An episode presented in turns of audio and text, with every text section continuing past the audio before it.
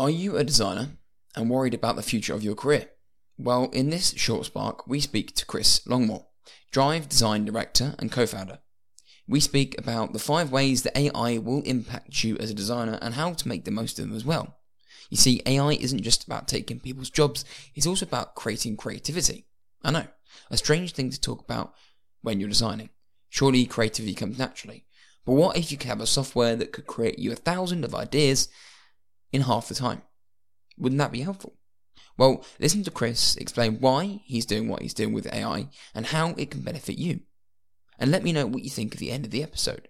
Leave a review, or if you're on Apple, please leave your thoughts as well. You um, you can't build a skyscraper on a foundation meant for a house. That's why I mentioned Marx. That that you're building a foundation, yeah. And we mentioned the future. We mentioned A I, and uh, I mean, are you worried about A I? Uh, no, I think um, in the same way that everybody's worried about Alias getting rid of clay modelers, um, A I getting rid of designers, it'll it be it'll find its place in the car industry. I think it'll find its mm. place. I do think that it it will um, stimulate, because it quite clearly will.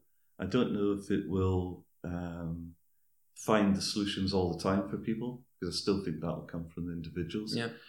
I do see that potentially um, some people whose work, as I say, was never presented as well, their ideas might get further down the line now because someday their idea could be presented better. I also think that there was a time where you could sort of almost age a design by how it was represented. And sometimes that's to do with the designers doing it, the, you know, sort of okay. their skill set somewhere. And I've got a feeling that this might bring them sort of back into the picture where their ideas actually are being presented at the same level. So I think this it's quite interesting. I think it's it's not going to be a downside for everybody. I'm sure there is. You know, we're all talking about it. You know, is it going to get rid of people? And um, I was listening to a guy who's doing games, and up till now he's done all the environments and the backgrounds, and he says, now I'm just sitting and typing. And it's not so much that he's lost his job, it's that he's lost the creative part of his job, yeah. and therefore he's saying, well, I'm walking away, this isn't what I signed up for. So I think there's a bit of that, you know, it's going to come in as well, where there is going to be negatives, no doubt about it. Um, but hopefully, as a tool from a design perspective, There's, you know, there's positives from it, and the, the mixes that are going on, and yeah, people are going to have to work with it, but it won't be the be all and end all. Yeah, no, it's interesting because it's like you mentioned earlier, the ideas part for you is important when you look at someone, and if you can get more ideas, you can get well, you can develop the design better, you can develop the ideas, you can look at all the possibilities, and I think something that especially me is like what I thought was different from us from computers is that our, our creativity. I thought that was something that you know. you can't replicate yeah. in a machine, but the fact that you're able to give it prompts and you're able to describe what you want and then it creates it. Yeah. I think that's the part I struggle with, and I think most people do struggle with, is the fact that I can't be creative anymore. But like you said, it's coming up with more designs, more ideas, and this is the way you use those ideas.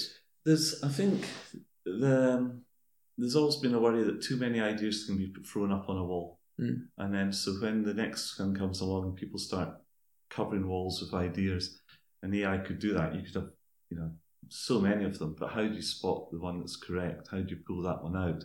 So I think that could be somewhere that um, there's got to be a bit of selection process going on. And so therefore, not only does the idea going up have to be maybe thought about a bit more, but the person choosing them and making the right choice has still got to be, you know, I don't think they'll be quite able to go, oh, well, I'll just pick that one. Somehow they're going to have to work our way to filter filter the stuff that's coming out. I mean, so if you, I mean, if you look at your process so far, as you mentioned, you're a small team. Like, where do you think it would fit in best in the company? Um, I think maybe just the, the that that point, maybe where you could get some ideas rounded up quickly, just to see what they're looking like, um, so that they're maybe not having to spend so much time. Let's render this one out and then go back. And sort of, mm. So more the more the filling in the gaps, maybe.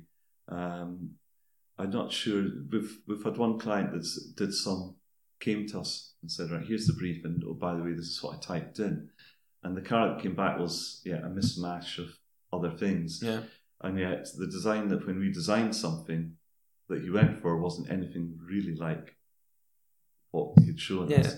So I think that shows that there's still there's still that area that you've got to yeah, so get an idea and understand what they're really looking for. And maybe that'll come with A I, that you, once you really understand what the client wants, then you've got someone to interpret it and get that across. But I think everybody's learning from it, and um, the more people that are experimenting and working out from sketch to render, from render to sort of replica car, from replica car back to sketch, there'll be a way that it'll sort of come together and they'll understand, you know, how to get the best out of it. And where it fits exactly, yeah, maybe we're all sort of trying to work that one out.